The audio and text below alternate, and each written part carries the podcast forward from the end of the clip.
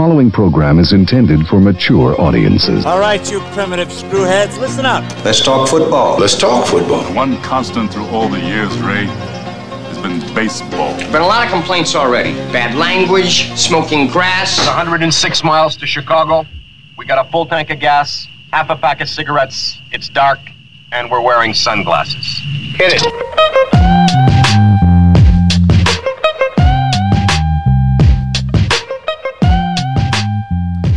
With another edition of the Intentional Foul after a one week break. Very busy last week with family and illnesses and all kinds of stuff. I'm going to see how long I can make it on this chair before I make basically put the microphone on the ground and just lay on my back. Yeah? Yeah. A little sore? Oh, a little bit. Is that a, I have no just back back surgery Yeah. coming into old age with Sure. weight gain and all kinds of stuff just just comes out of nowhere when you wake up. You get to the age when 40 and apparently nobody tells you that it's like a car after 100,000 some miles. Shit just starts breaking and it needs to be replaced. Yeah. And people tell you like, "Oh yeah, 40, it's the new whatever."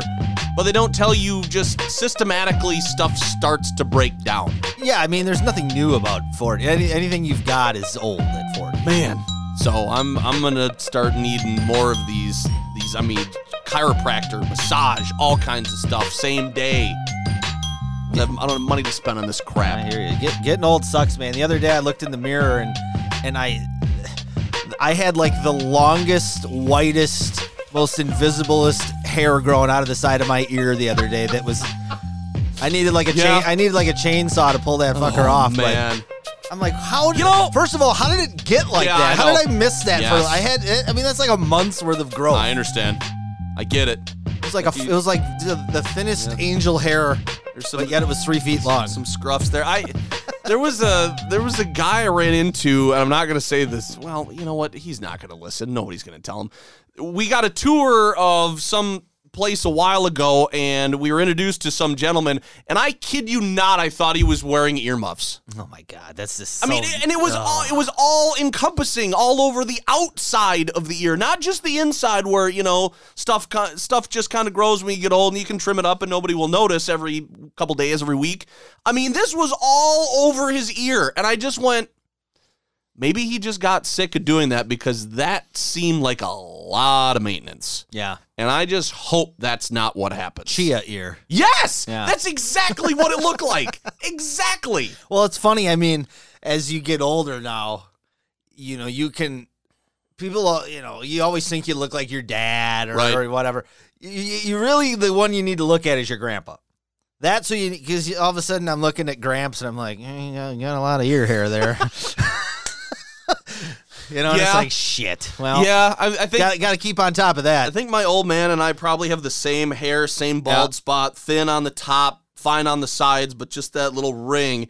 So I'm not quite to where that. But if I'm comparing to my my dad's dad, I haven't seen him since I was Right, seven. right. So I don't really have anything to go on. Well, on. you probably can look at your your memories of Uncle Lucky and, and see some like okay, yeah, I that's I'm gonna have that. Yes, the mannerisms for sure. Yeah. I mean that's that's obvious. All right. Well, that was a nice Enough ear hair. Yes, we can uh, move on to I'm sure we'll get some tweets and texts about that one. I'm sports things. Um, Talk about the XFL. Now we're gonna talk about our your hair, Long ass hairs growing out of our right. heads. Uh, growing old and all that kind of stuff. Um, there's not much really in the NFL. They had the combine this week, and it's always fun hearing these draft guys and organizations kind of geek out and flip out about these prospects because there's always one or two guys at the combine where you're like, you don't know anything about them, but they put up monster numbers and their tape doesn't flash out at you, and then all of a sudden they rise on the charts. And I didn't watch enough of the combine or read enough to know that who those guys are. But the best answer I saw because they they they dive into your personal life and they dive into your psyche and they basically crawl up your ass with a microscope. right. How much do you love Exactly. football? Exactly. Did you hear about the the guy from uh, I don't even know what college it was where he gave the iCar Gold class certified answer to any question ever asked of any athlete? I wish I would have done a little research on this, but I just heard it this morning. He was up at a podium and they and he was getting peppered with questions and somebody asked him if there was one thing you could change about yourself, what would it be? the guy kind of just, oh man, he's hemming and hawing, and about 10 seconds go by, bigger dick.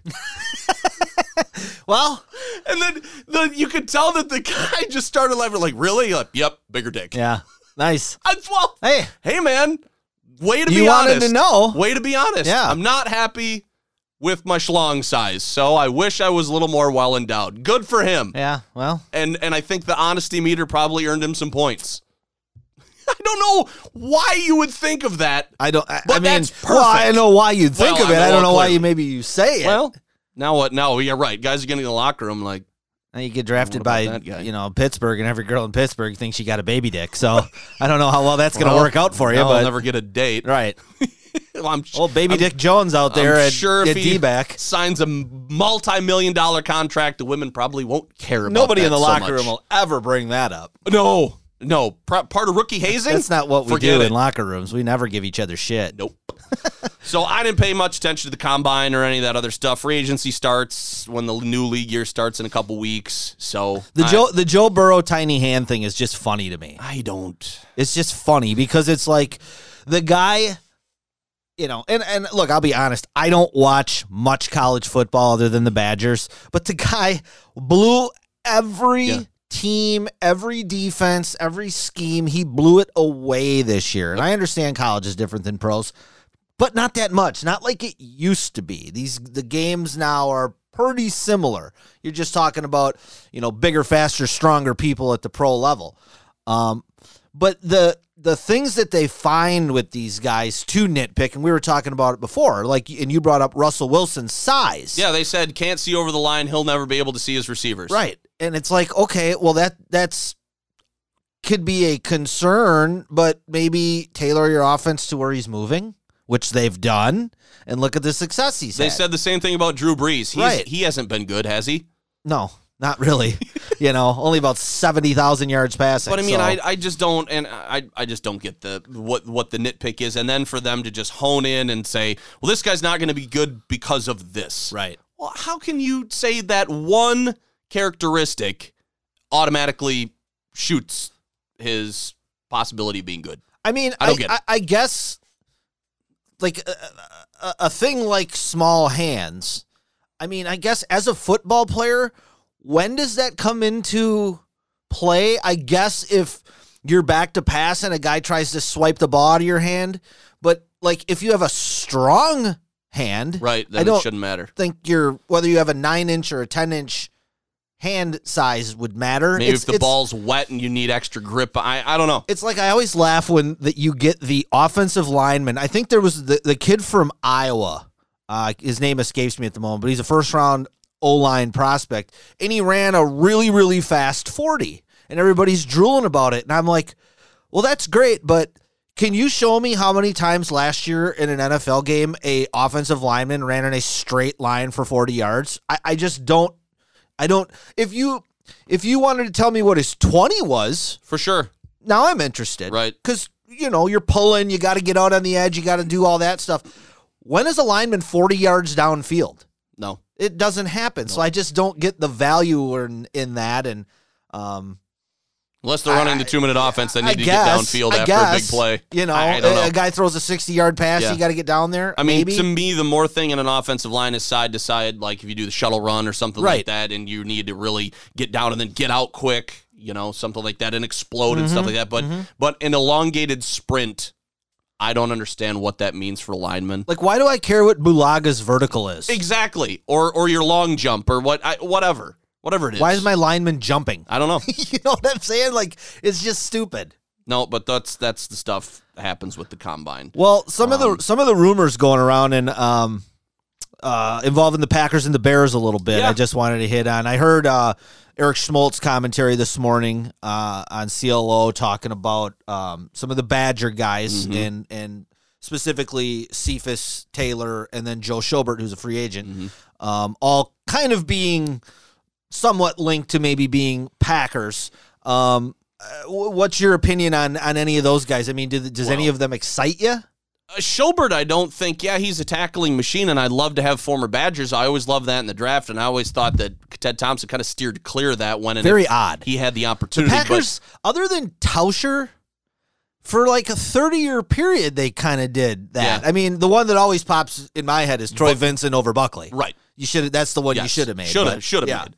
Um, but I mean, they they took the last one. I believe that they took was the linebacker who hurt his foot, and now I don't even know if he's in the league, and I, I don't even remember his name. And if Michael's listening, I'm sure he's screaming Oh, at uh, me. not Biegel. Yeah, yeah, Vince, Biegel. Yeah, Vince Yeah. Biegel. He didn't last very long, but he Right. got He hurt, got hurt, and, and yeah. he and he had foot problems uh, in college. But Schobert's going to want the same thing that Blake Martinez is wants, and I don't think they're they're going to pay ten million dollars a year for somebody at that position. Yeah. they're just not. I mean, it's great, but I don't think they value that enough. I, I think they would much prefer to get a guy on the cheap when he's young in the draft and see how far he can grow into. So I don't know that that's going to happen.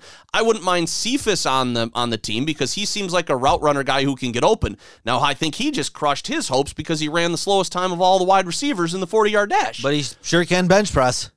Right? You know, like, right. that's what we're talking about. but I mean, you and I were talking on a road trip just last week. Irvin said that Michael Irvin said he reminded of him and and Cris Carter. Mm-hmm. Yep. those are two. and, and neither one of them were burners. Right. No, Yeah. they weren't, but they could get open and they could catch the ball. Yep. And that seems to me like the kind of guy Cephus always was. He wasn't going to kill you downfield, but he was always open. Mm-hmm. Right. And he was a big, strong kid that Yeah. could box you out and, and, and Right. catch the ball. And and, he, and if he's at Wisconsin, and if teams are they are not running the ball in the NFL as, well, as imagine, much as they would. Imagine but- him with a quarterback that actually threw it to him, right. not at his foot or over his head or behind him, But I like- actually to him. he got interviewed at the combine and said he he wanted to thank um I can't even think of the Badgers quarter. Who's the Coan? Badgers? Yeah, he he wanted to thank Jack Coan for for getting him the ball Oh. in the second half of the season. Like okay, Well, yeah. how many Okay. times? I mean, glad because that's your opportunity to say, "Yeah, Sure. wish I had a better quarterback Yeah. that, that, would have gotten me the ball a few mean, more times." but for not classy, on him, right? but, yeah. Exactly, because that would have probably gone against him. Yeah. from what teams would have been diving in to to look at what they did and didn't like. You can But- only be a diva if you're Odell. Right. If you're anybody else, you can't do that. I think Jonathan Taylor is is going to be solid if he can catch the ball out of the backfield because that's what teams want is they want versatility. Well, what do Um, you think about like let's say the Packers picked him in the second or third round? I mean, would the, I'm just curious. I don't know why they the would. fit. I Yeah, don't, I, I don't know why they would. They have two guys right now, and Matt LaFleur said it um, i at the combine that they needed a third guy. I don't know why you'd waste No, a high either. draft pick on a third running back when you have a pretty good system right now, and they they talked about wanting to lock up Aaron Jones to an extension. He got Jamaal, Jamaal Williams is a good change of pace. You know, and I talked about it Mm-hmm. during the season. Is that sometimes it would seem like against a particular defense, Williams would be the better back. Yes. He might not be the better talent, but he was a better fit in that game. But I don't know why you would waste something that high on a Jonathan Taylor. Well, right, because you would think if you're picking in that spot, that guy you want that that guy's there to, To contribute, right. right now, Immediately. Yeah, For sure. I mean, and like what the Bears did with Montgomery last year. I think they picked him in the third round, and he's their starter. Right. You know. No, I, I, I don't think so. 30 to me would only be either, you know, a wide receiver or an inside linebacker. Um, may and they just took Sternberger at tight end, so they're probably not going to do that that high. So, and otherwise, if they can get an offensive tackle that really is sliding down the board, because it sounds like from what I've read, they haven't really been too interested in talking to Bulaga about an extension. I saw that. So now you're going to have a big hole, and do you want to protect your quarterback for the next few years while he's getting older? Right. So unless you have a, a guy you can you can plug and play right away at tackle, I'm not sure you're you're not looking at any other but three positions for that top spot. I'm excited to see going back to the Badgers where Zack Baun goes. Um, I don't know where I don't know where he would go. Um, but as far as former Badgers, I- don't know who all is even in there that maybe they could take a flyer on in the late round and maybe even still make the team. Practice squad, maybe. But I mean, there doesn't seem to be a lot up for grabs in Green Bay as far as starting spots are concerned. Taylor, I, I you know I agree with what Schmolt talked about this morning. Um, I'm a little concerned for Taylor with the workload that he had in college. Um, I'm I, I am and I'm not. I, I think you know I think years ago that might have been a little bit more of a concern. I'm not sure it is now because How about ball you- you- security? You, never well that's more of a concern. You know you never really saw Taylor take the big hit. No. and he's a really big strong kid. So I, I don't know how much that, that wear and tear would affect him. But you're right. The, the fumbling is the number one issue with him. There's no question. That's what it seems like to me. Um, and and with the Bears, just quick, uh, there's a lot of talk. They're going to go out and get a veteran quarterback. Yeah, I saw that, and um, we can circle back around to the Packers that they they're trying to get. They why would you make it public that you're going to make a run at Austin Hooper, the the the tight end? Uh, I don't know. I mean, he's been Pro Bowl the last couple of years, but I mean that's a big. I mean, how does Jimmy Graham, Robert Tonyan, Right. Jay Sternberg, how do they all feel about that now that that's public? Yeah. You know what I that's mean? a weird thing. But I mean, the Bears. I mean, you Chase Daniel has had that backup job. He's not pushing. uh, and I not saw- pushing Mitch Trubisky. and I saw he's being courted by a couple other teams to be a backup. Daniel. Yeah. Um, Okay. you know, Andy Dalton is the intriguing possibility for the Bears. Um, it's tricky with with his cap number and how all that works, and I I don't do football salary cap stuff. That's a little little wonky, but um, yeah, I mean, a guy like that is kind of the perfect guy for the Bears. I I think um, it pushes Trubisky. It puts a little pressure on him. And Trubisky has not proven that he can play 16 games. He's been hurt every year. So, you know, to have a guy like a Dalton who you could plug in there for a, a couple of weeks or, you know, put him in as your starter in the back half of the season, whatever. Um, I like that. I still think the Bears need to upgrade their weapons. Um, but uh, yeah, I don't know. They're not a not a ton of stuff going on in No. football, but you know, I guess enough to kind of wet your whistle if you're craving that stuff. Yeah, and the CBA, I mean, I was surprised because everybody for the longest time, for the last year, year and a half, they all said when the new collective bargaining agreement is up, they were all saying lockout. So then when I read something last week and it said that it had passed narrowly by the union representatives and was going to go to the full, you know, membership, I, and that the deal was close to being ratified, I was like, how the hell did this happen? You know, I mean, you can get your union reps to say no, but all you need is just a majority. Right. You just need over half. Right. That's it. So, I mean, I know Aaron Rodgers said no, and he put a lot of big thing on Instagram about stuff. Um, I wasn't sure about you know Richard Sherman or Russell Wilson or J.J. Watt's reasons. I haven't read too much into them, but I know they all weren't going to do it. I saw a lineman came out that said this is the best deal um, that they could possibly hope for for the core players.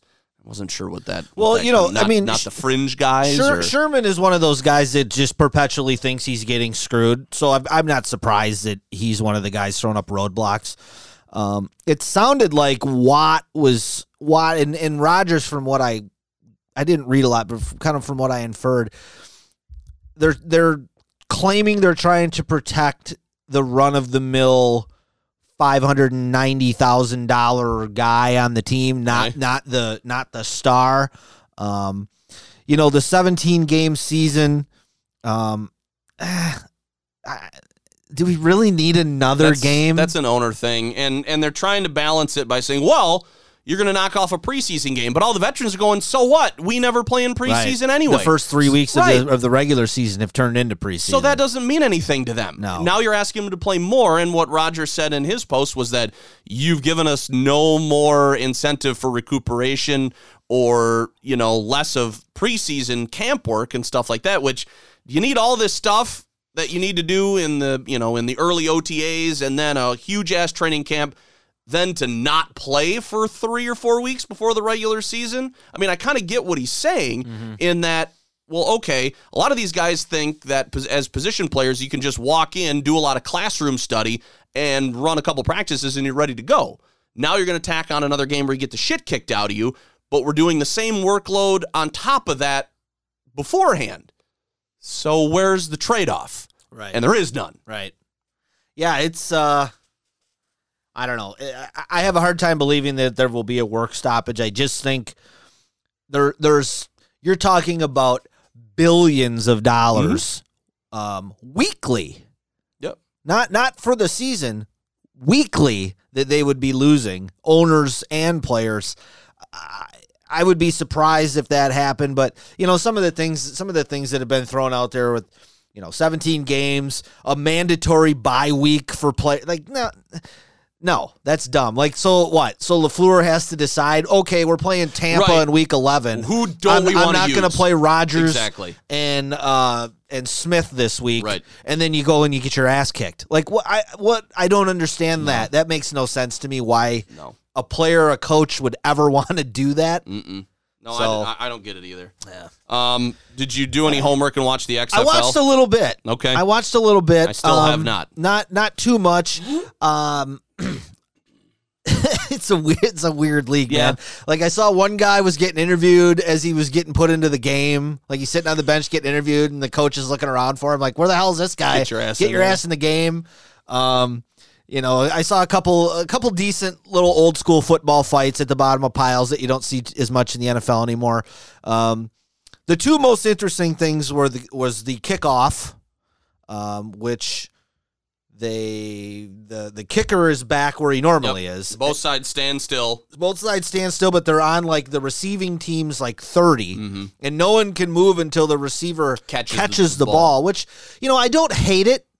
Um, it certainly will eliminate a lot of those hundred mile an hour collisions. Yep. I don't know what that will do in terms of field position and how easy or not easy is it to run run something back. Right. I don't know if it's easier or it's harder. I'm not sure.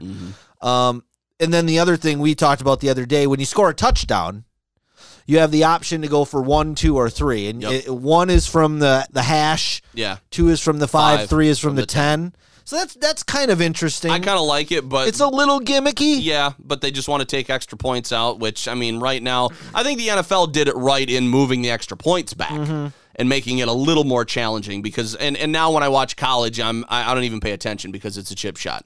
And it's it's it was something horribly wrong happens if you miss an extra point in college. Yes. So I think the, the the college game would be well to kind of follow that principle, but I don't mind if you're going to go for two or extra points and bypass the extra point, I think you might want to take maybe give them the option. Honestly, if I was in the XFL In the league. I would go for I would go for three every time For sure. If I can have nine point possessions, Yes. that's going to be really hard to beat. If For you sure. can, you know, shit. If you go two for five, Right. that's a lot. You know, I mean, that's an extra six points.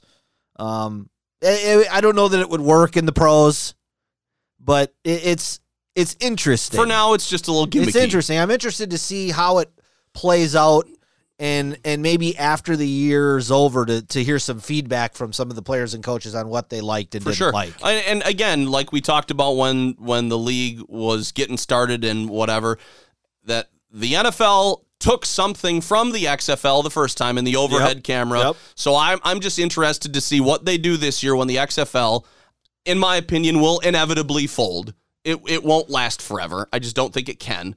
I'm interested to see what the league will take from the XFL this time and will make it a part of the everyday Sundays. I think if it's going to survive, I think they have to move it. I don't think they can play it when they play it. Well, you and I talked about it. Is that Well, you're and- just off of football. and now and now in when you're heading into March, you're into the March Madness and the beginning of the baseball season. I think you'd be better off starting this in April.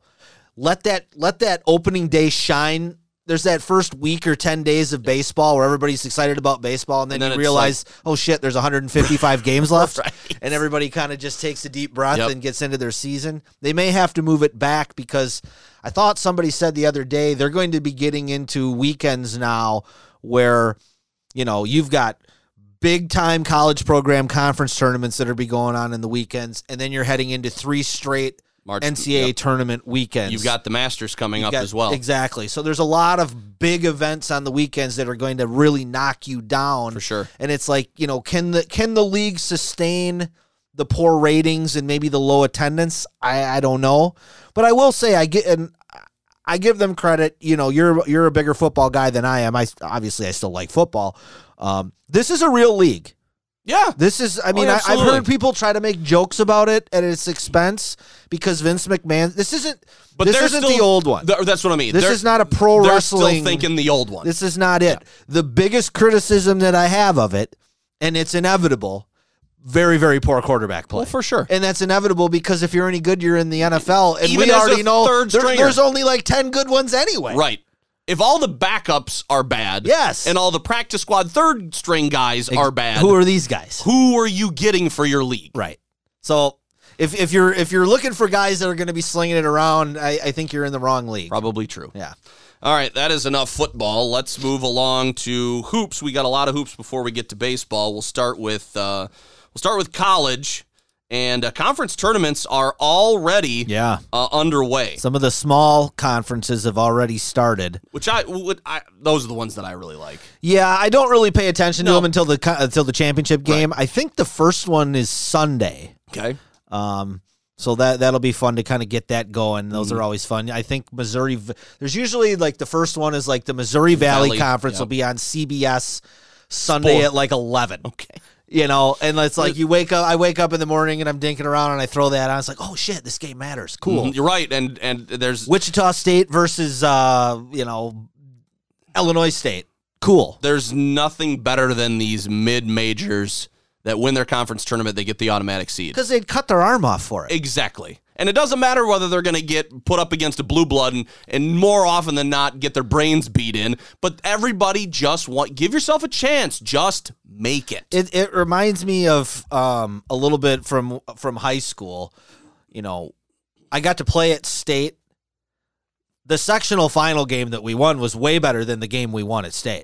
I mean, like because you're- win the game to get there is Yeah. is just awesome, and I'm sure it's a hundred times that cool at a D1 basketball level to win your league to For make sure. that tournament. for sure. Um, all right, let's go to the Badgers. They've won six in a row. They made their Finally debut. ranked. I know they made their debut on Monday morning.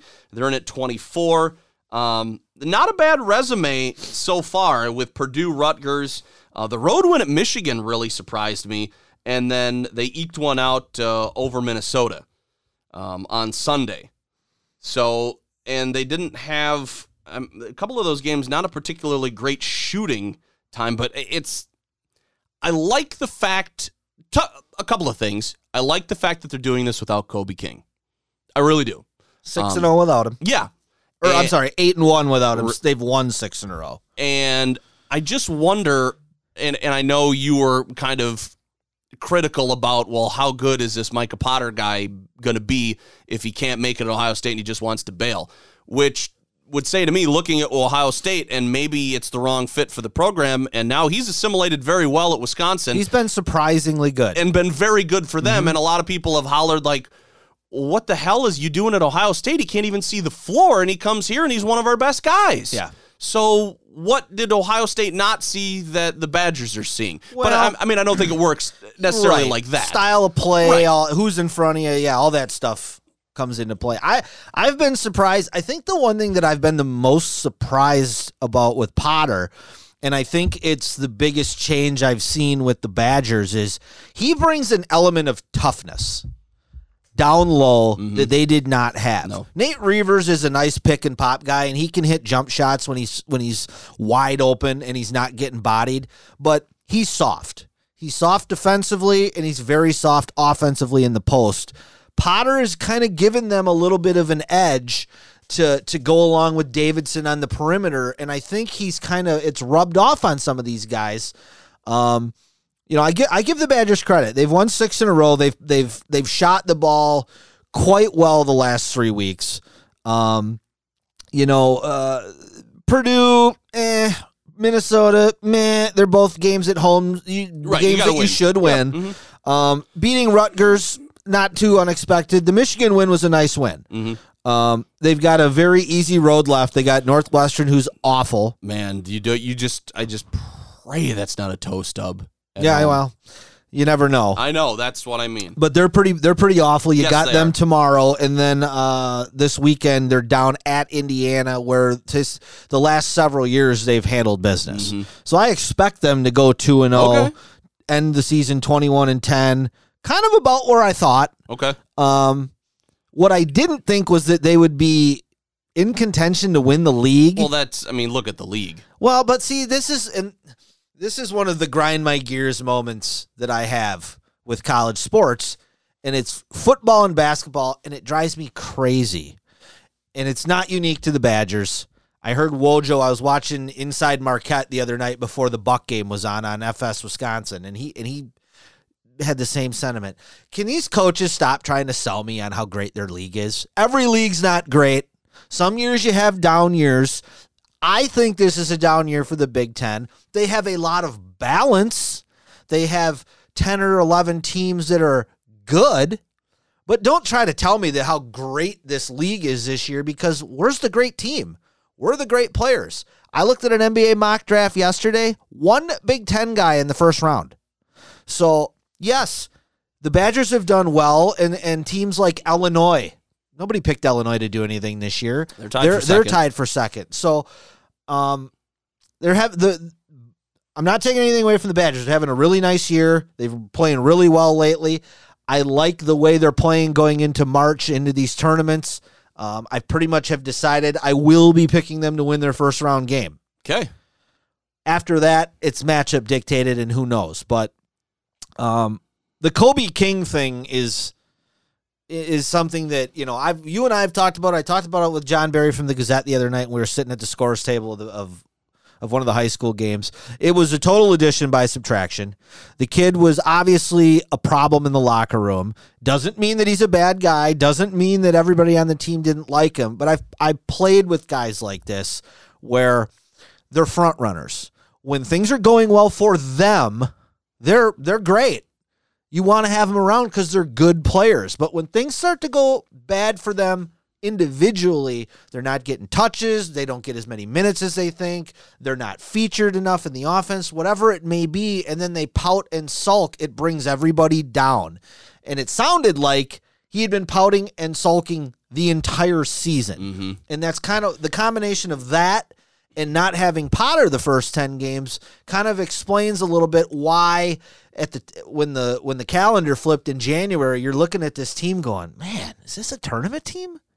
And then when he leaves everybody's screaming about guard.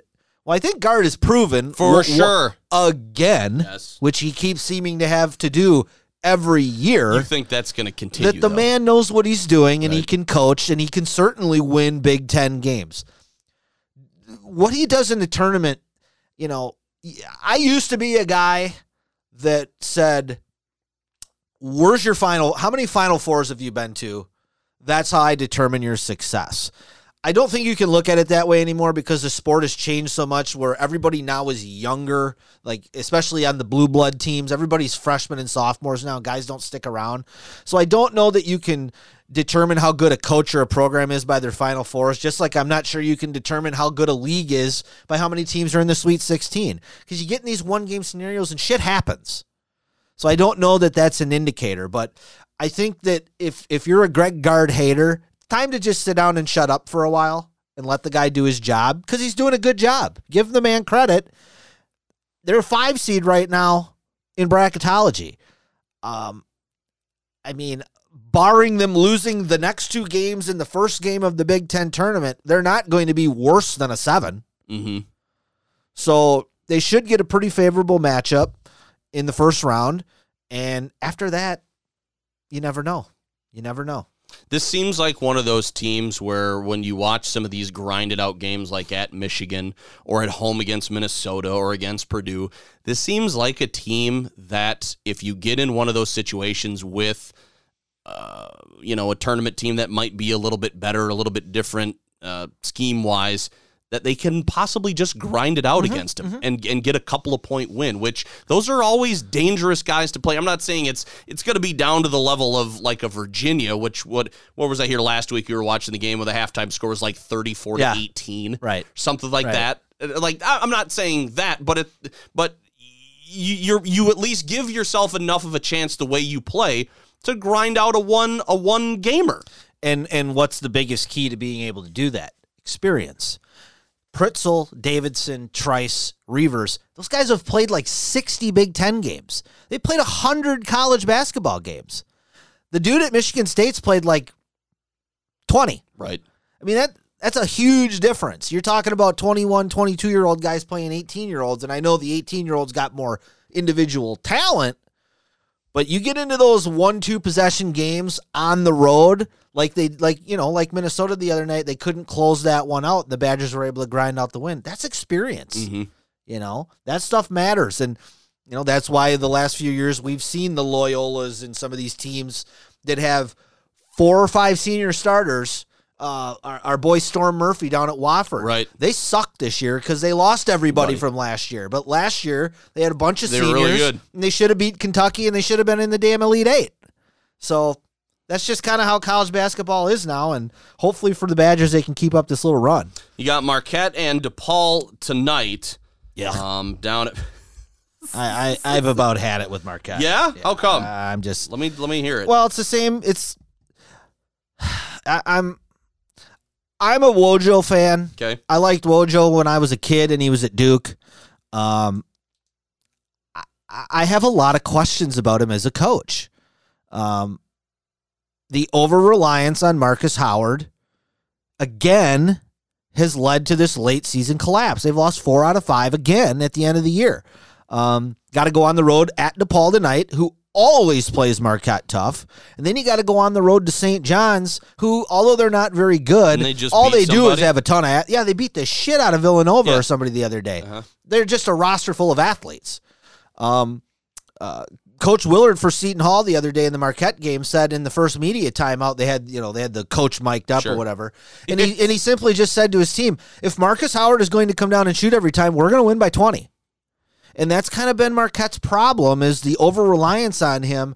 And then when things aren't going well for him or he gets in foul trouble, the other guys look around at each other and go, "Oh shit." Now, now who's the focal point of the offense? Who are, what are we doing here? Um you know, the Big East is a is a solid league. They've got some good teams. I mean, Marquette lost to Creighton, who's very good. Um, they lost to Seton Hall, who's top ten and very good, and is a upperclassman team. And you know, for whatever reason, they've lost twice to Providence this year. They can't beat Providence. Um, so I don't know. I, I I have concerns. I I'm not sure what his future is long term at Marquette. He's got a really high recruiting class coming in. Okay. He's got a big time uh, six foot ten point guard. I said point guard. Wow. Because when the kid signed, he was like six six, and then he pulled a Giannis and grew Growth- like five inches. Growth spurt. Um, he's coming in next year. He just offered a kid from over at Racine St. Cat's, who I believe is a junior this year, who's putting up huge numbers. Um, so the recruiting aspect has been there. It's just I'm not seeing. I always talk about when we're doing those high school games, who's improving, Yep. team wise and individually. I'm not seeing it on Marquette. Um, We haven't identified a lot of kids in our broadcasts either. Not a lot, Have been lot. have been improving. But Marquette's the number seven seed in bracketology this week. Um, you know, I think they're going to end up in that eight nine game in the first round of the tournament. They're going to play another high major team, or they're going to play a really, really good mid major team in that first round. And then if you win that, you get to play Kansas, Duke, Kentucky, you know, Somebody. somebody like that. It, it, I think it's going to be a short run again for Marquette. I, I would like to see them win one game because they ha- Wojo has not won a game in the tournament. I think he's 0 2. Mm. Um, and they need to they need to get off the schneid there. Does that ever spoil your time out in Vegas, watching them and watching them lose in the no, tournament? I mean I, I was out there last year when Ja Morant shit on him, right. just kicked the hell out of him. I mean it's disappointing because I lost like a hundred dollars, and I lost hundred dollars on the Badgers when they got beat by Oregon. So that kind of sucks, but you know the uh, the Blue Moon Tallies and the uh, you know the dispensary down the street Okay. they make up for things. Perfect. Yeah. Very good. Yeah. All right, let's uh let's keep moving. We go to the pros and What's wrong with the Bucks? I am uh and and and you and I have talked about this and this is this is one reason why I don't like national sports media. Is it's nice here in the Midwest because we're kind of left alone, but the only reason that they talk about us generally is when they need to finger point correct. And complain about something. Yep. It's never anything about building up, although you could argue that with the Packers and Aaron Rodgers, but that seems to be That ship sailed. the long. Well, I'm, uh, well, right. Yeah, yeah. Right, but I mean, whenever you need to glorify something, it generally seems to be in Green Bay. Yes. Everything else, when I mean, the attention that the Brewers got when they were, you know, winning the division and playoff bound, not like either coast. It was all Dodgers, mm-hmm. you know, stuff like that. And now with the Bucks, and I don't watch a whole lot of these programs, and I don't watch, and I don't listen to the podcast that you do, but just hearing the negativity about, well, Milwaukee can't do this. It's a bad city. Giannis isn't going to want to re-sign. He should be going elsewhere. He said something to Steph Curry said something to him. Maybe he'll go out there. Maybe he'll go out to L.A. Maybe he'll go to New York. And it's it's everything, and even what you said about Stephen A. Smith about not wanting to go to an NBA Finals anywhere in the Midwest, wanting to go where it's warm. Mm-hmm. Like these people to me aren't doing what they're supposed to be doing. They're not talking about sports. They're talking about their preferences. Mm-hmm. You know what I mean? Yeah. It's talking about what what they like and what they don't like. And to me, I, I want you to give me the facts. I want you to tell me why I should be interested in something because of what's happening, not what you want to see happen and what you don't want to see happen because you just don't like it. Right. I don't give a shit what you like or don't like. Give it to me straight. Right. And these guys, none of these guys do that.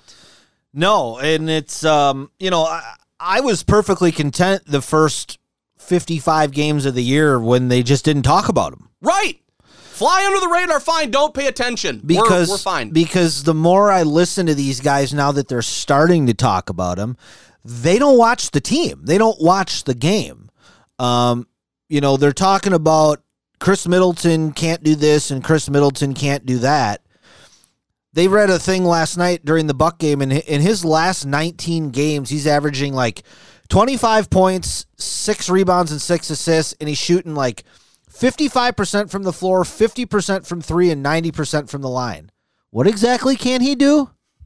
I'm confused. They're talking the the whole they've they've re you know redone the whole narrative of LeBron James should be the MVP this year because he's leading the league in assists. Or if anybody who really knows anything about basketball, especially the NBA, knows, LeBron James has the ball in his hands for 20 seconds, and in the last five seconds of a shot clock, he's making a decision, and he's throwing it to somebody who has to shoot the ball. And we are in an era now where they hand out assists like candy. That's why guys like James Harden, who is the biggest ball hog in the league, has led the league in assists the last two years because he has the ball all the time. And then if he doesn't shoot it, he throws it to you, and you better shoot it right away, or you're going to get a turnover. Um, the national media is kind of trying to speak LeBron into his MVP into existence now. Um, I heard yesterday Colin Cowherd said on his show that LeBron means more to his team when he's off the floor. They're like negative ten points per hundred possessions. Um, the Bucks were five and one without Giannis, so LeBron is more valuable. Bucks get beat last night by Miami. Today, Cowherd says the Bucks aren't a title contender because they don't have enough help for Giannis. Well, which is it? Are the Bucks really good because they got really good players other than Giannis, or are the Bucks only good because they have Giannis? And if they're only good because they have Giannis, well, then isn't he the MVP because they're fifty-two and nine? you would think that So would the be the contra- yeah the contradictions make no sense. Um, they're fifty-two and nine. They've won uh, five of their last six. And of those nine losses, only two of them have been to one team, and that was Miami. Yeah, and of those nine losses, I think in every one of them, the team has made I think eighteen or more threes. The opponent. the opponent. Um, and last night was no different. You know, so in the, in the last two weeks, the Bucks have beat Detroit by 20, Philly by 23, Washington in double overtime, Toronto handily by 11. They beat Oklahoma City by 50. they played poorly on Sunday and beat Charlotte Yep. by 8 and then played poorly again last night and lost to the Heat. Um, the Miami thing's a little concerning. They're a bad matchup for the Bucks. You had said that even earlier in the Yeah. season when they lost to him the first time. They got a lot of long, athletic wing guys to throw at Giannis and Middleton. They've got big guys that can space out and shoot, um, and they're they're physical. And yesterday they were allowed to be extremely physical. There were several calls that normally the Bucks would get, normally Giannis would get that he did not get yesterday, and you know that happens, uh, when, especially when you're on the road. But I, I'm not saying I think Miami could beat them in a series, um, because I just don't think these teams can can consistently shoot that well four times in seven games. But I think it would be a bastard of a series. Um, and it looks like it will be in the second round. So uh, Okay. that that would be a tough one. But you know, Sunday Bucks scored 93 points. Last night they scored 89. Before Sunday they had 82 80 straight games, over 100. over 100. So they they just have not. They just had a bad weekend. They just didn't shoot it well. And I mean, look, it's an eight month season. Th- This is this was their 60th and 61st games of the year. I think they're entitled to a couple bad days. I think Giannis is entitled to having a bad game yesterday. It happens. Mhm. Um, but you know, But then everybody comes out today and it says this is why they're not going to win the championship. yeah. Well, And, and, that- and that's something I just can't. and and they're saying that because they don't want, Want. them to. Correct. They don't want to go to Milwaukee. They don't want to talk about the Bucks. They want to talk about Philly and Boston. which again kind of More eyeballs, more ears.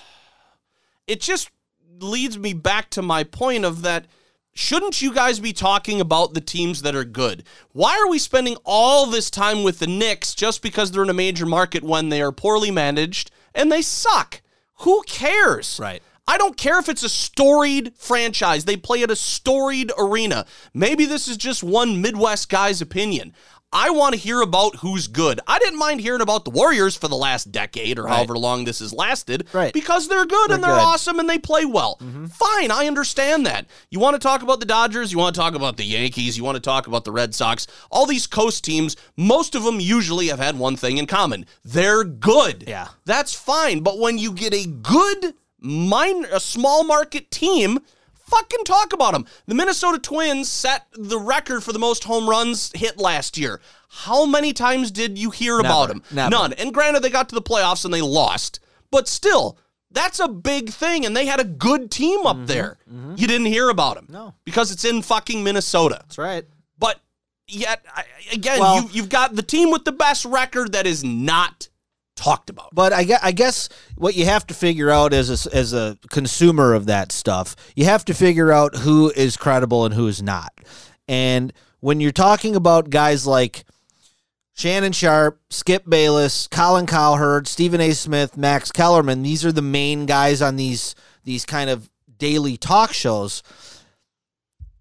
I don't really think that Shannon Sharpe knows anything about basketball. It was So- like when So why am I listening to? He's a football guy. It was like when uh, Mike and Mike were on, and Golic started talking about the NBA. Yeah, I don't. I- I, I don't respect your. I think I know. I'm quite certain I know more than you.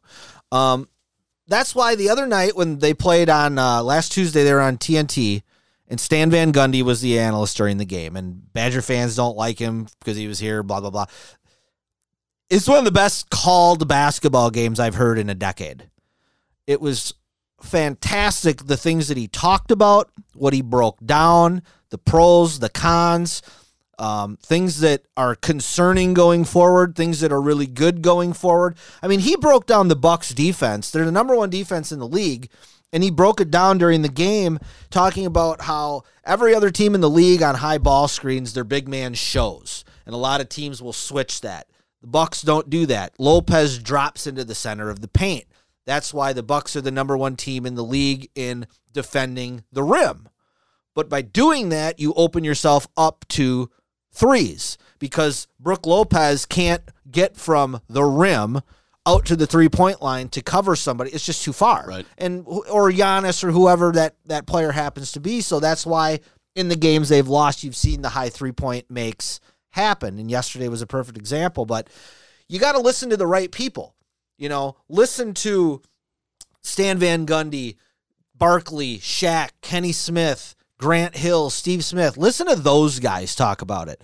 When you're when you're listening to football, I, I'm not. I don't care what Cowherd has to say. I'd rather listen to Louis Riddick, Teddy Bruschi, guys that were actually played And or worked office, in front right. offices that have actually been part of the game. So, you know, it's annoying, um, but that's that's kind of when you're a flyover state. It's just the shit you got to deal with. Like you said, unless you're the Cubs, the Cardinals, you know, one of these hundred year old franchises that have been around forever that have a million fans.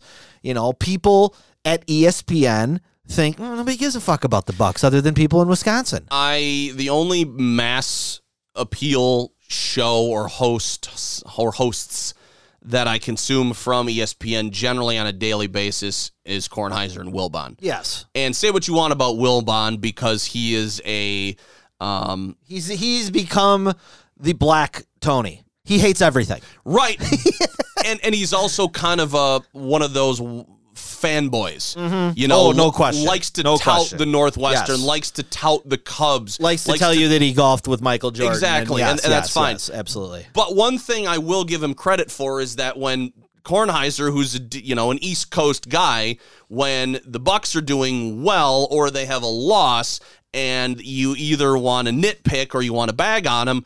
Wilbon has at least gone two games. Yes. He likes what they are doing in Milwaukee. He appreciates that brand of basketball because you know what? He's one of these only guys who travels around and goes to games. Mm-hmm. And he can recognize that. Where it's like, how how often what are the odds that you could get Kornheiser to Milwaukee for a Bucks game? Never. Never. Never. He won't come to the Midwest because he'll say it's too cold. I don't think you could get him to a Wizards game against the Bucks, and he lives in Washington D.C.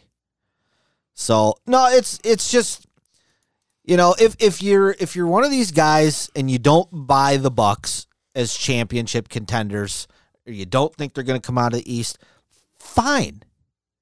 But don't tell me the reason is because Khris Middleton is not a good enough number two or because Giannis can't make 3s mm-hmm. That's not why they will lose if they lose. It will be defensive philosophy, it'll be matchup dictated, it'll be actual basketball things, not just this dumbass hyperbole that these guys are trying to spit out. All right. So well, well, last uh, last you- NBA yeah. thing, did you, did you No. did you see the Spike Lee controversy? No, I didn't, but I saw your picture, which was funny. Yeah. Well, apparently Spike Lee was scolded yesterday at the Knick game about going into a wrong door, and he didn't like it, so he had to go on first take today and cry about it. And you know, it's funny because Spike Lee is one of these guys that's like, you know, super super left leaning, super pro black, super anti Trump kind of guy, and white privilege this and male privilege that. Well, all I heard today was he's Spike Lee. He should be able to do what he wants. No. So you mean celebrity privilege? You mean rich guy privilege? Right? So because he spends money on courtside seats, he can just what? He can drag his dick on the floor and do whatever he wants. like I don't get it. I don't get it. I, I'm sorry, I don't get it. No. So Se- seems a little little bit of double little, talk. little hypocritical, Yeah. you know. Yeah. Um, and then yeah, the last thing I want to say, we, we would have touched on it last week. Um, the Kobe Memorial last Monday was was pretty cool. Uh, I didn't watch a lot of it. I at that point I was kind of Kobe'd out, frankly. Um, but the the speech that Michael Jordan gave and the speech that Shaq gave were were both pretty moving and cool. I might have to go back on YouTube and yeah, the the Jordan one was very cool because you've never really seen Michael Jordan that way, um, that open and honest. He's always been very um, careful with what he says, with the exception of his Hall of Fame speech where he eviscerated everyone that ever slighted him, which was fantastic. But I could understand how that didn't leave a great taste in everybody's mouth. But um, just his, you know. His emotion and the things he said about Kobe and making fun of the the Jordan crying meme and now they're gonna have a new Jordan crying meme Yeah, because I I mean that it was was all good. pretty Yeah. good and uh, yeah, you know, kind of a nice capper on the end of the Kobe thing, and everybody can kind of, you know, move on and and and finish out the season and watch some good hoops. All right, let's move to baseball, and that is officially underway with Cactus League games. And we had some big breaking news today. It's not done. Um, from what I saw, was it was it Heyman reporting it? Yeah, I think so. Uh, Jon Heyman reported that Christian Yelich is about ready to sign a seven-year deal Mm-hmm. with the Brewers, which would put him there for you know it's just an extension. It's an extension. So it'd be a so we, he'd He- be in Milwaukee for another nine Yes. years. He's got two years left, and the extension would kick in In- what in 2022. Mhm. Um, yeah, seven seven year about 190. Um, I, I read that the only two guys that'll be on the books at that time are Cain and Lindblom. Okay. So, um, obviously they're not taking into account guys like Hader and Hiura who Right. are going to get raises and blah blah blah. But guys that are currently under contract, it's only those two. So that I found that kind of funny, but um, it's very surprising, but not. Um, Yelich is a very very regular dude. He's not a guy that is appar- appears to be seeking attention. Well, you had said about a month ago that this is this was going to be a guy that they were going to lose, and you had to be I- you had to be prepared. people that I had to talked lose. to that know more than we do had told me that yeah, that was kind of what was going to happen, Like, and, and it was being looked at and planned for He for. keeps playing at MVP Yeah. caliber. You're one, you're not going to be able to afford him. And two, he ain't going to want to stay anyway. And three, The union. maybe he'll be a trade just to just to get something from him before he leaves. but normally, you don't see a player of this caliber take a hometown discount and not hit the open market because the union is all about driving up the salary. for sure, Um, and I remember Braun took a little bit of shit for this Mm-hmm. when he did it, in, you know, in 2010 or whenever he signed his deal. because yeah, the, one of the things the people said was, "Why do you leave all that money on the table?" Right. And and and when I saw the total for this, I was like, "That's not." That's, but I've always made be I've always maintained like if you're gonna pay me 150 million dollars to play in Milwaukee and you're gonna pay me 200 200 million dollars to play in LA, isn't it the same? right because it's going to get eaten up for cost of living. Cost of living and all the things that go like uh, Go with it's it. kind of the same. I mean, I'm sure there's you're you know at the end of the day you're still going to get a little bit more with the bigger contract. and but- Yelich ain't going to live in the off season in Milwaukee. No, he's going to go back to Malibu Right. with Braun and Moustakas and hang out and fight fires on the beach. That's what they do. But as soon as I heard this was happening, I, I sent our boy uh, Joe Robinson, Mm-hmm. who works for the team, a text, and I just well, he sent me the text to alert me that it was happening. And I just said, Braun got to him. Braun got to him. Braun sold him that. Look, man, I've been here my whole career. I'm a California dude. I even had the whole steroid thing, and look at the support and the love that I still get and that this team gets. And I think the the fact the Brewers have been good both years that Yelich has been here is, is a huge factor in him staying. Um, you know, I, you had said it, well, it kind of makes a little understandable of them saving a little payroll this year. Yeah, maybe. Well, to the Maybe. un, to the untrained fans, like, why are we cutting all this money? Oh, we're giving a shit ton of it to Christian Yelich Well, now. you're okay. not. You're not now, right. It doesn't make it. It doesn't I- work like sure, that. sure. But for everybody that's saying like, well, why are we, you know, cutting all this money, cutting all this money? Oh, because we're gonna need it to pay that guy. Right. It's a good. You could spin it that way for, For sure. certain, and I'm sure their PR department will work on that. Yes. But at the end of the day, it's cooler and shit that Yes. he's going to be here. Yep. I was ecstatic when they did it with Braun, um, because I, I just think that, and and it's it's the same thing with Giannis and the Bucks. I think it's very important for these leagues to be viable in the small markets. You have to be able to keep stars. You cannot be farm systems for the big markets. And the Brewers have done a good job of the two best players since Yount and Molitor in Braun and Yelich are now going to basically be career Brewers, and more likely than not, um, Yelich is going to finish his career in Milwaukee. So I think that's a pretty cool thing. Absolutely. Pretty exciting. I don't have. You said that I, and I like the other signing that they made this week. for five years. I, I do. Um, I mean, he's 22. Guy's got a shitload of potential. He's still got to figure some stuff out, but I mean, when he was good last year, he was unhittable. hmm Um, I'm not sure. I don't think they know yet if he's a starter or not. I think that's remains to be seen. Yeah, that's. It, there's been a couple of years where it's been, But, I mean, different assignments. Five and- year, 15 million. You're going to pay. Oh, okay. Yeah. You're going to be paying him three million bucks a year. I think that's a steal for for five years. I mean, If he's just coming into Dak, Well, Dak Prescott makes that in like a quarter. I mean, I mean, real, you know, Yeah, really, I mean, right. That's a pretty sweet deal. So mm-hmm. I, I'm happy about both of those. Obviously, the Yelich one, but I'm happy about the Peralta one too. It's nice to see them. I've always one of the things I've always lamented about being a Brewer fan is the lack of pitching development over the years that we just have not seemed to be able to do. And anytime, whether it was, you know, Gallardo or Hauser or now Peralta, it's it's nice to see these guys come through your system and and develop into major league players and quality ones. Who's the who's the the guy the the star on the door to walk through from the pitcher development Brewers organization?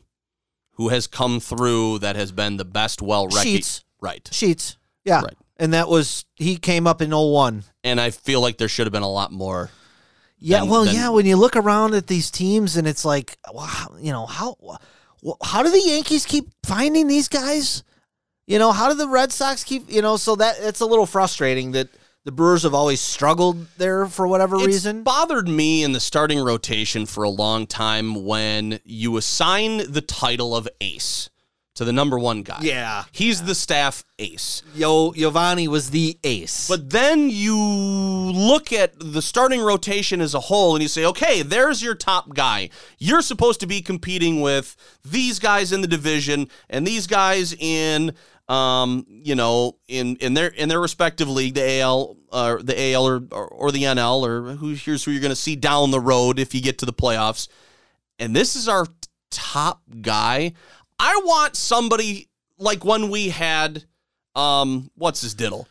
But- yes. Yeah. I want somebody like that. Whereas you can compare him across the league and say, that guy'd match up and, and be a number one or number two guy on pretty much any team. Because a lot of these guys that Milwaukee rolls out as their star or their ace or their opening day guy, you put them on another team, a lot of times maybe they're their third, fourth best, and then it goes down from there. So I don't pitching hit to me with this team has always driven me nuts for the most part. I think they may have a legitimate ace in the making in Woodruff. And that's another guy I should throw into the come through the system.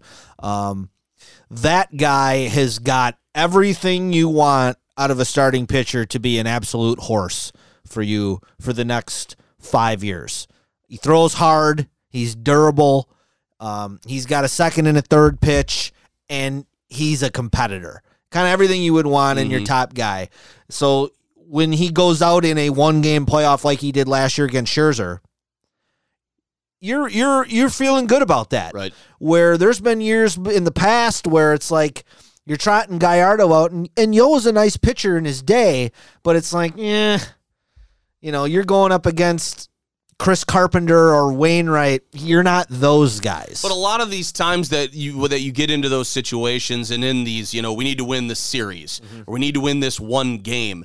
It, you throw out your best guy, and it seems like now Counsell is we're going to throw all our best guys at him for a couple innings just to get to back end of the bullpen. Yeah. because they have that well set up, and that's been basically the thing that has succeeded the most when they get there with a lead. Yep. And that's been the best thing. So it's like all these starters, it's like, you're not going to give me seven or eight innings. No. It's just not going to happen. I just hope that in the five that you last, you don't get blown up. Well, and the good thing about baseball is it's rare during the season that you're even going to have those matchups. It's Oh, you, oh, you for know what sure. I mean. There's a lot of times where your top guys facing their fourth guy just because of how the schedule goes. So Right. so that that helps. But no, you're you're right. I mean this this is a four with the exception of Woodruff. I think most of these guys are going to be four or five, maybe six at the most inning guys. But you're not going to see a lot of Brewers throwing complete games. I just want to see those guys perform well against the Cubs and the Cardinals for the most part. well, and I think you got to throw the Reds in there, man. yeah. I think the Reds are going to be good this year, despite what some people are trying to tell me. But I, I think they're pretty Molina, good. So Well, he Uh, can get one right in the ear hole for all I care. Astros and uh, Astros getting booed.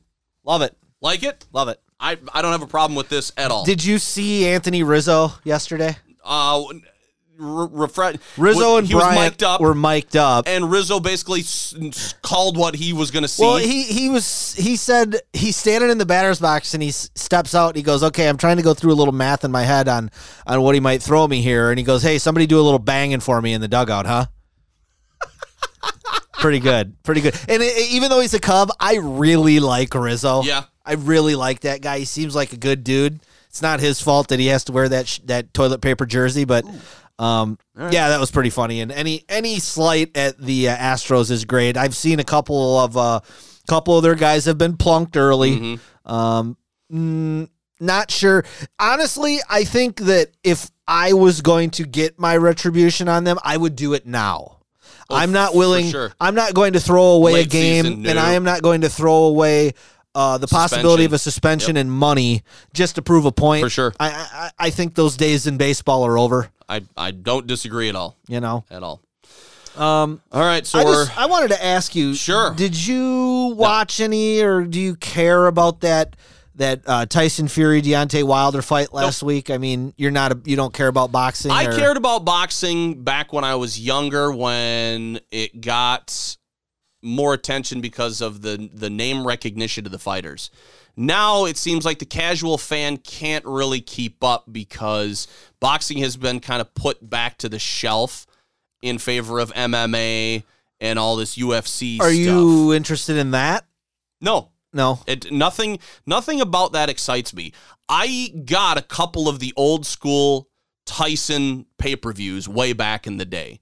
Um, but there hasn't been to me as colorful a character that I've seen, and maybe I haven't been paying attention. I mean, I know Klitschko was dominant. Lennox Lewis was a really good heavyweight.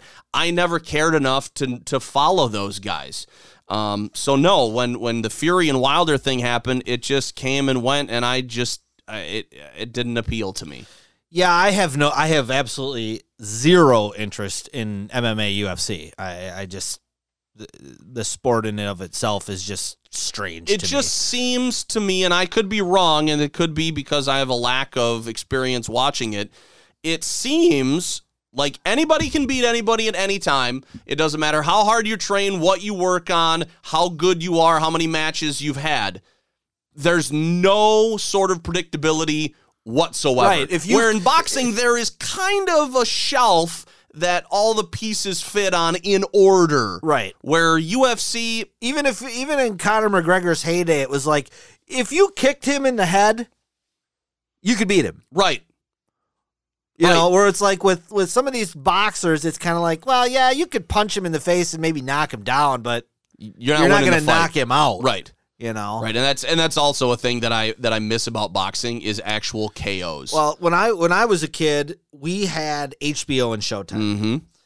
and So you had fights. I loved watching those fights. Yeah. I was a huge Holyfield fan. Jim Lampley, My favorite boxer of all time to watch, um, Pernell Sweet Pea Whitaker. sure, I think he was a he was either a welterweight or a Welts- lightweight. yeah, one of those two. Um, but those those matches were great. De La Hoya back Yep. in the day.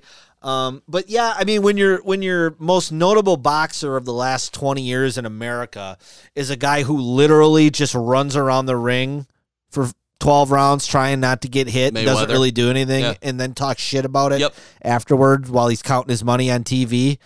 It's just not really appealing. no, It's not a draw.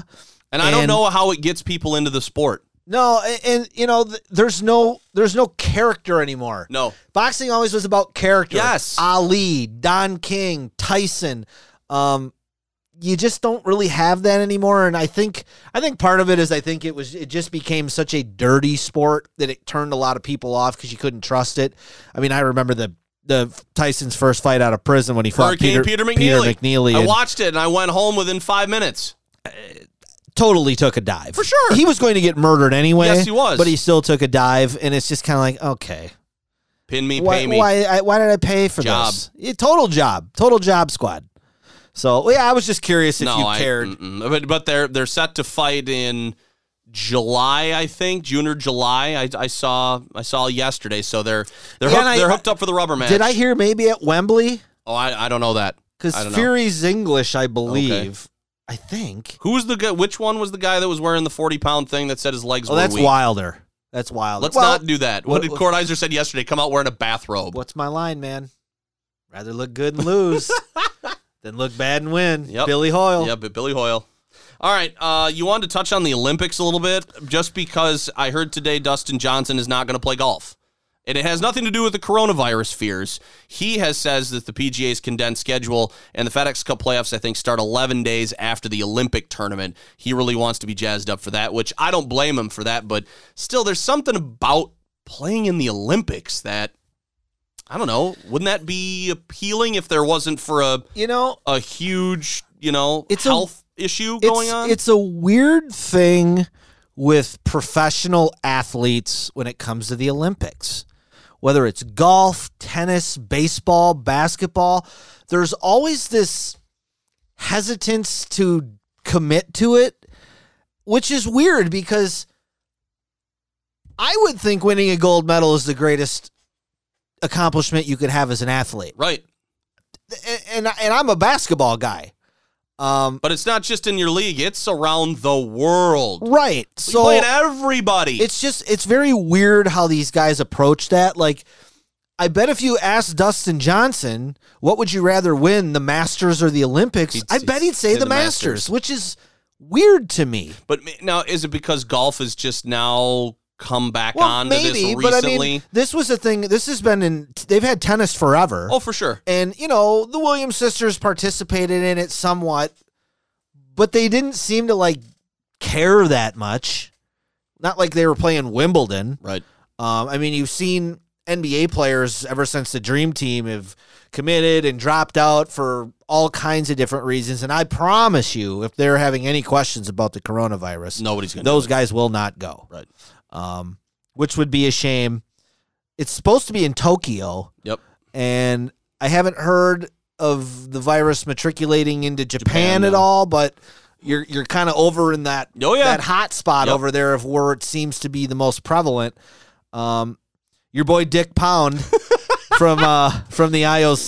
The Honorable Richard Pound. I mean, who names their kid Dick Pound? so anyway? great. Uh, he came out and said they have until late May to make final decisions because Okay. there's, I mean, there's a possibility they might not have it, Right. which obviously would be the extreme. Well, go ahead. But if, if nobody's going to come, you can't you can't run the games. I I love the Summer Olympics. Do you really? I love the Summer Olympics. every- everything about them Most of it. So does my dad. I, I sit down. I watch. I'm watching women's gymnastics. I'm watching swimming. Wow. I'm watching all the track and field. this is something I, I did not it. know about you. I love it. Wow. I will sit down and watch those dudes swim. They are. They're they're the best in the world. Correct. I mean, it is. You're talking about they're taking the best college swimmer in the world, and he's gonna swim against some dude from Yugoslavia who won the friggin' European, Eastern European World Championships, and they're gonna race. That shit's awesome. I love that. Um, And what have they been doing to prepare for this? They don't have side jobs. no, This is it. what they do. That's it. I've been training for three years to get here. And look, I love a, I love Olympic basketball. I think international basketball is is fascinating. It's really fun to see um, these foreign stars in the NBA go play for their own country and see how much it means to them. Mm-hmm. I want to see Giannis on Greece, Luka Doncic on I think he's Serbian or something, Jokic on whatever via country he's in, some Slavic country. That I don't long know. Long pass from him down the court where he just threaded the needle right over the top and the guy made the layup. Did you see that yeah, highlight? yeah, he's- That- he's awesome. Just grabbed it and won. It's like he was playing highlight. I know. And he was and he just whipped it down there. Anyway. So that's fun, man. I, I'm a big Olympic guy. Okay. The winter ones, not so much, but I really enjoy the Summer Olympics. See, so hopefully we I- uh, we get it. I like Winter Olympics better, but Really? I'm but I'm a winter guy. I don't mind watching Winter Olympic hockey. I'm not Sure, I'm, sure. I'm, I'm not a big well, it's hockey different. guy. It's it's it's It is. It's a lot different. Right, but having having the countries compete against each other and watching the U.S., um, I I like watching Olympic hockey, um, and and a lot of the a lot of the snow. I mean, because I was I was a skier back in the day, so a lot of these these snow and ski uh, events, I don't mind. Curling got big when that guy from Fitchburg or Monona or whatever it was when he was in there. Um, doing the doing the curling with the hat and the porn stash, you know, I thought those are stories that I could latch on to, and, and it made me learn about curling a little bit. But when you see these fucking guys in the track, Oh yeah, and you see some dude go out and run a 400 in like 43 seconds, Mm-hmm. and dudes are running four by ones in like 38 eight, you're like, holy shit! It's like, dude, it's like having a cheetah with a jersey on. It's unbelievable. Right. I mean, you know, when Katie Ledecky in the last Olympics is doing these 5,000 meter butterflies and she's winning by three laps, Yeah. Mhm. you're like, holy shit because you're playing you're that much better than everybody else, in the, world, Yeah. that's cool Yeah. that's cool All right. Um, you asked me about Miracle the other day on a road trip when we were talking about movies because they had their 40th anniversary coming up and they talked to um, a lot of the guys. And I have I have a sports center that's taped where they kind of dove into that. Um, and I don't know if it's with Van Pelt or not. Um, but a lot a of recent guys, recent one yeah, it's it's it's from last week, I think. Um, heading in, or maybe it was over the weekend, but I know. I mean, head coach Mark Johnson for the for the Badger women's hockey team, he was on that team. Yeah, um, yeah. and and they had a lot of guys that are still talking about uh, I thought that I, stuff. I thought I saw I think it was him, Eruzione, and Craig Mhm. with Jeremy Schaap like watching the last period. okay, That, kind of cool. I'd watch that. You know. as much as I don't like Jeremy Schaap. Yeah, I he's, mean, he's a tool. Um, but no, I and and that you got to take the Hollywood out of it when you watch that that movie. It's one of my favorite sports movies. And I still never seen it. It's it's gotta it's it needs to be watched. Yes, it does. If you because need- if nothing else, I just want to see Kurt Russell with a mullet. I think the way that he tries to do the upper Minnesota accent is absolutely atrocious. Captain Ron. Um, but now they're playing hide the salami in the shower.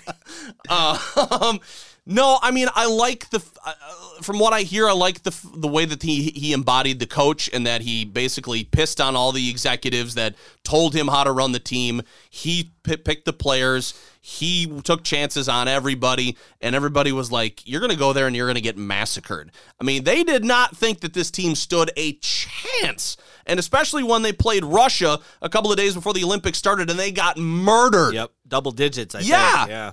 And and just the fact that they kind of all came together and i don't know what what the accuracy is on some of the bad blood with some of the the college players that came in and how that got resolved and how they all became a team and i you know i don't know the intricacies of that Right. but just just the story of how they got there and what they did um it, it, it was it's just a really cool movie and and the fact that unfortunately before they even finished filming um the coach died Yeah. That that kind of yeah, that that kind of lends a little bit more to it, I guess. Well, and you know, um, you were born in 80, 79? 79. Late 79. I was born in early 81. So, um, you know, we obviously didn't see it, No. but we're old enough to understand the significance of it. And it's one of those things where, you know, it's a 40 year anniversary. I mean, you know, if you're 26 years old, I'm not sure that you even care. I don't know that you know the significance of it. I'm not sure um, you know you understand the significance of it uh, geopolitically Right. at the time. Exactly. I mean, we're in the middle of the Cold War. This is like three months after the Iranians take 300 Americans hostage. Um, six months after this happens, we boycott the Moscow Summer Olympics. And then four years later, they turn around and boycott the 84 LA Olympics. So all that's going on. And then you've got this team of Russian professional hockey players who are some of the best players in the world that are not allowed to play in the NHL right. because the Soviet bloc would not allow that. And there were guys in the there were basketball players the same way. Arvydas Sabonis is one of the greatest centers of all time. He didn't get to come over here until like 1992 when he was a shell of himself. A lot of those great players from Russia never got to play in the NHL. So it, it's just it, the whole story is very interesting. Obviously, you know the the David Goliath underdog part gets the most shine. Um, a lot of people think that that was the gold medal game. Right. It's not. No, it wasn't. The No. gold medal game was against Finland. Right. The next game. The next game. So, um, yeah, it was. You know, and I'm. Everybody knows I'm not a hockey guy. We got we got buddies of ours that listen that are hockey guys, and and they certainly know probably more about this more. than we Yep. do. Mhm. Um, but you know, just our age, we're still allowed to kind of appreciate it. And I hope that if you're younger and you listen to us or you watch some of the stuff about it, maybe it'll get you a little more interested in, in some of these historical of sporting events that took place. And, um, you know, it's not all just about the game sometimes too. There's sometimes there's there's outside things For that are just as important and and cool and interesting to know about. well, hopefully in in the next week or two, you'll be able to sit down and watch that, and then and then give a review of what you did, and then and what you didn't like. Um, But uh, that's we've we've gone through a lot. We went way over budget on. Well, we didn't do it last No, week, so we didn't we we owed the the listeners Sure. something. Uh, Hopefully, people are still still going strong as we approach the minute twenty mark. Uh, just just one local thing I wanted to hit. Um, UW lacrosse women's team Yep. Mm-hmm. uh, made the NCAA tournament along with UW Whitewater, and I believe Oshkosh as well made it. Um, Delaney Schoneberger, who was a uh, Craig grad, Mhm. who's a senior on lacrosse this year. I saw today she was second team All WIC, Okay. and first team All Defense Oh, WIC. excellent. So that that's kind of right. cool. So I just Very to much. give her a shout for that. And um, Yeah, Whitewater women are hosting the first two rounds this Friday and Saturday. Yep. I've never heard of Redlands, but that's the that's the Warhawks' first opponent. We've got high school boys basketball on Friday, hopefully Saturday. We got sectionals for girls on Thursday uh, this week, but there's a there's a pretty big chance that our high school broadcast season is done could be. this weekend. Could be. And uh, WIC men, uh, Platteville is also in the tournament. Blake and McCann. Blake McCann, who graduated from Craig a couple years ago, he's a, a starter on that team. I believe they won the regular season title. Uh, did not win the conference tournament, but but still made the the NCAAs. So, um, We'll follow that. yeah, pretty cool. Well, all right. Thank you for listening, downloading, subscribing. We appreciate you. My name is Josh. Dan, We can uh, converse on Twitter. Hit us up on Facebook if you want to talk about certain things. or send us an instant message in the middle of a Craig game when we're sitting at the scores table, Matt Murray. Until next time, we will talk to you later. Go Bucks.